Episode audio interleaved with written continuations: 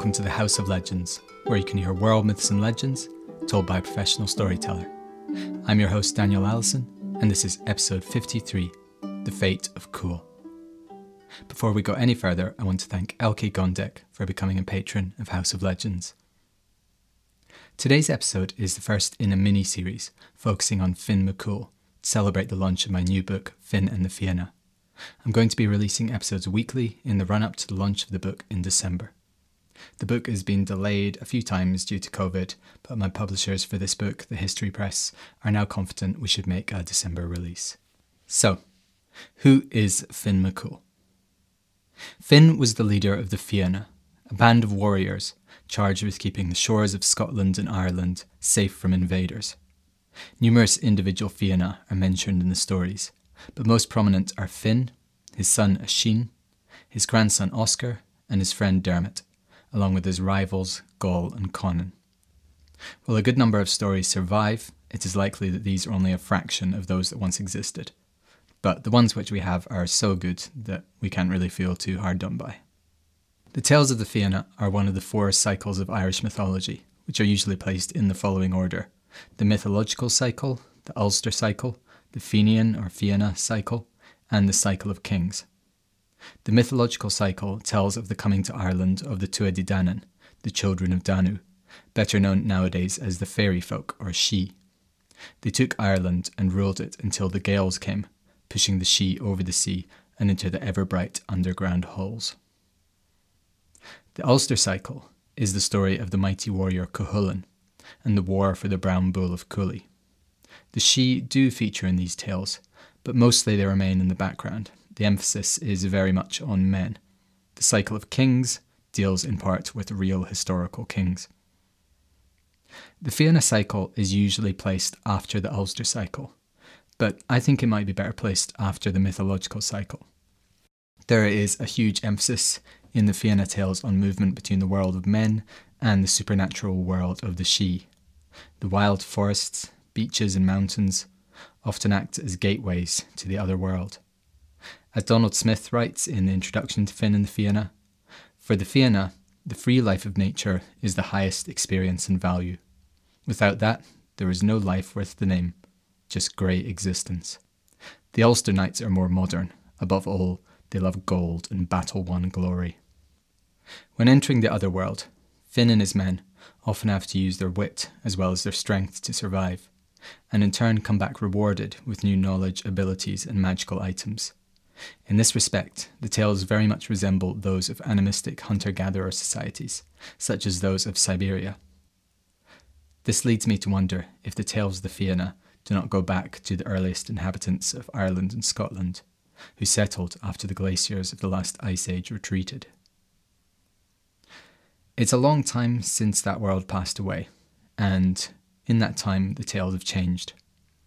Lady Gregory's Gods and Fighting Men, which was published in 1904, has the Fianna as an Iron Age warband that runs a kind of protection racket, demanding so much gold of the kings and lords of Ireland that they eventually rebel and make war upon the Fianna. Before that, in the 1760s, James Macpherson helped usher in the Romantic era by publishing the works of Oisin, which he claimed were his translation of ancient Gaelic tales. The works were wildly popular. Napoleon is said to have slept with a copy under his pillow. Bitter controversy erupted when it emerged that Macpherson may have written the poems himself, or at least wildly embellished the originals. In recent years, writers such as Marie Heaney, George Macpherson, David Campbell, and Eddie Lenihan have written down the tales, and with Finn and the Fianna, I've added my own voice with the aim of bringing the principal stories and a number of outliers together in one volume as a complete cycle from beginning to end. Of course, stories in a pre literate society were never brought together and made to fit. There would have been many that contradicted one another. I've tried to strike a balance between allowing the stories to strike disparate tones while emphasizing the threads of continuity that make them a whole. So, for today's episode, I'm going to share with you the first story from the book, the story of Finn's father, The Fate of Cool.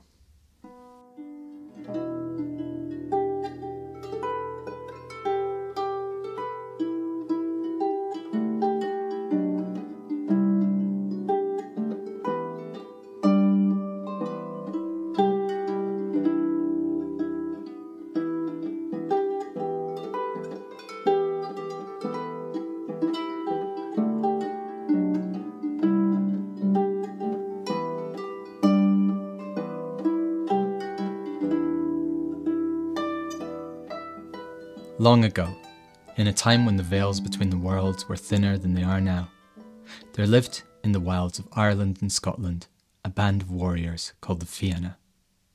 It was their job to guard those lands against the men and monsters who would invade them. When the shores of their beloved homelands were safe, the Fianna would feast, fight, and make their own trouble. Cool was the leader of the Fianna. He was tall, fair, open hearted, and open handed. His heart belonged to a maiden named Myrna, who loved him as he loved her. Myrna was the daughter of Teg, chief druid to the High King of Ireland. You might have expected Teg to see Cool, the renowned captain of the Fianna, as a fine match for his daughter. But it was not so, for the Fianna, admired as they were, were wild men. They lived their lives and made their beds beneath the boughs of trees at the ocean's edge in the high hill's shadow. They had dealings with the Sidhe, whom some call the fairy folk. Their trade was in battle, in blood and iron. In short, they did not always make good husbands. Cool came to Teg's dwelling, a shining white fort on the hill of Allen, and offered his suit. Teg refused him. Cool left, and when Teg was next gone, he returned, climbing over the wall as the fort glistened in the moonlight. He found Myrna, kissed her, and led her away into the wild woods. Deep into the forest they went.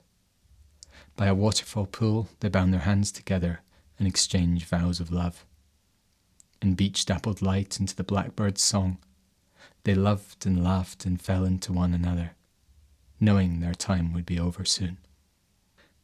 Teg discovered his daughter had been taken.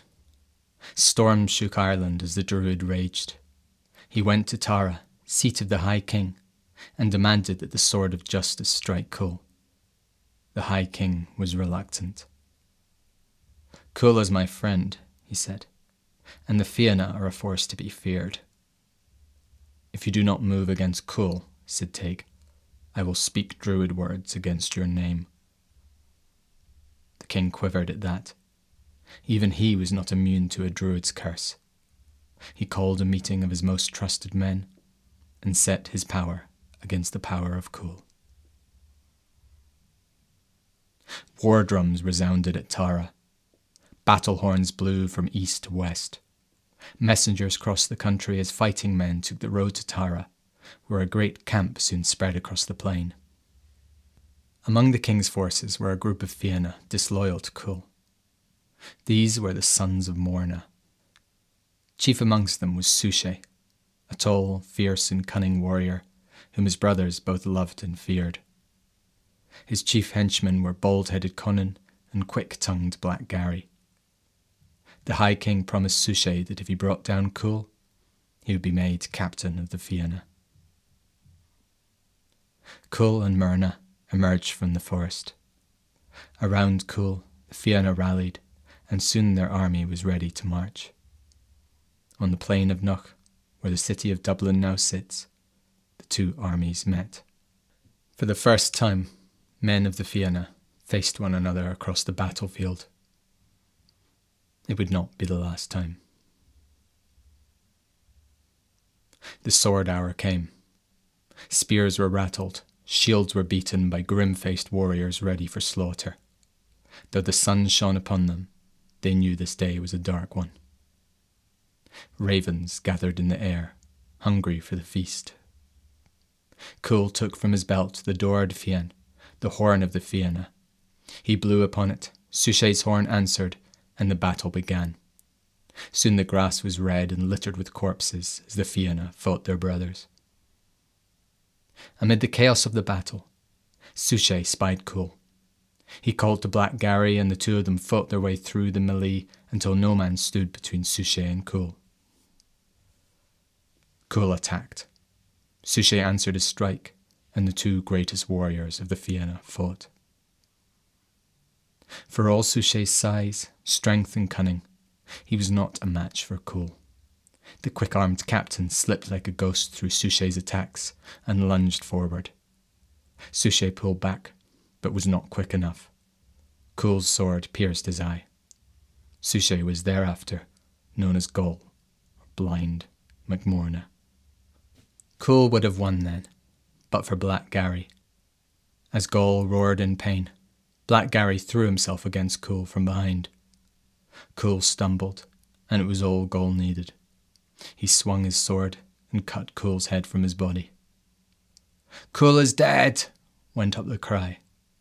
He carried across the plain, and soon Cool's forces were en route, running for the forest that bordered the plain. The king's forces cheered. Dark liquid streaming from his eye, Goll laughed. The battle was won. But what of Myrna? Watching from the woods that bordered the battlefield, Myrna saw her lover slain. She retreated, heart riven, into the forest. In a sunlit glade, she fell to her knees and keened for Cool. Days and nights passed as she sang the death song of the golden haired, gentle hearted warrior. Cool would never know his own child, the child growing within her.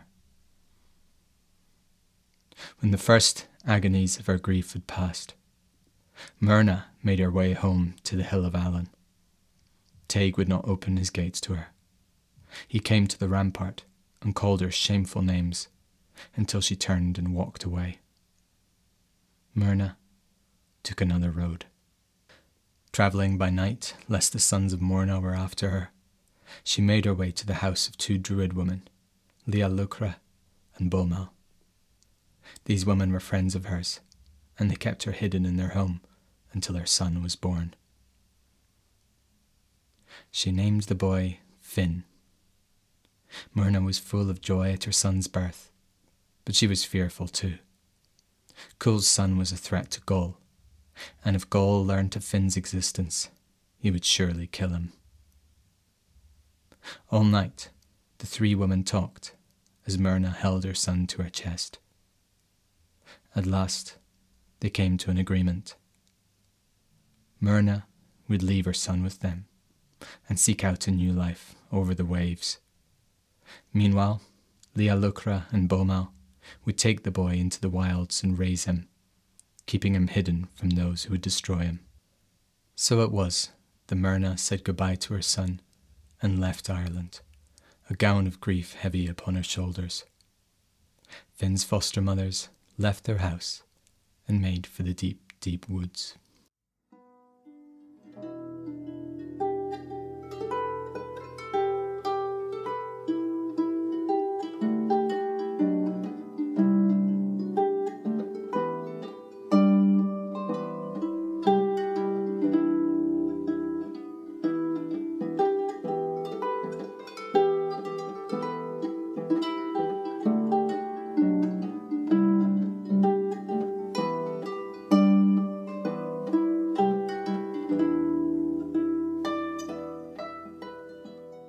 I hope you enjoyed the story. Our story next week will be The Boyhood of Finn. If you're not already a subscriber, be sure to hit subscribe on your podcast app so you can follow along with Finn's journey. That's all for this week. If you're enjoying the podcast, please support it by sharing it on social media or even sharing the link with a few friends who enjoy a good story. If you'd like to tell stories yourself, you can join my coaching groups or you can sign up for news about the Roundhouse, my online storytelling school through the website. You can follow me on Instagram at, at House of Legends Podcast, where I'm doing more live storytelling.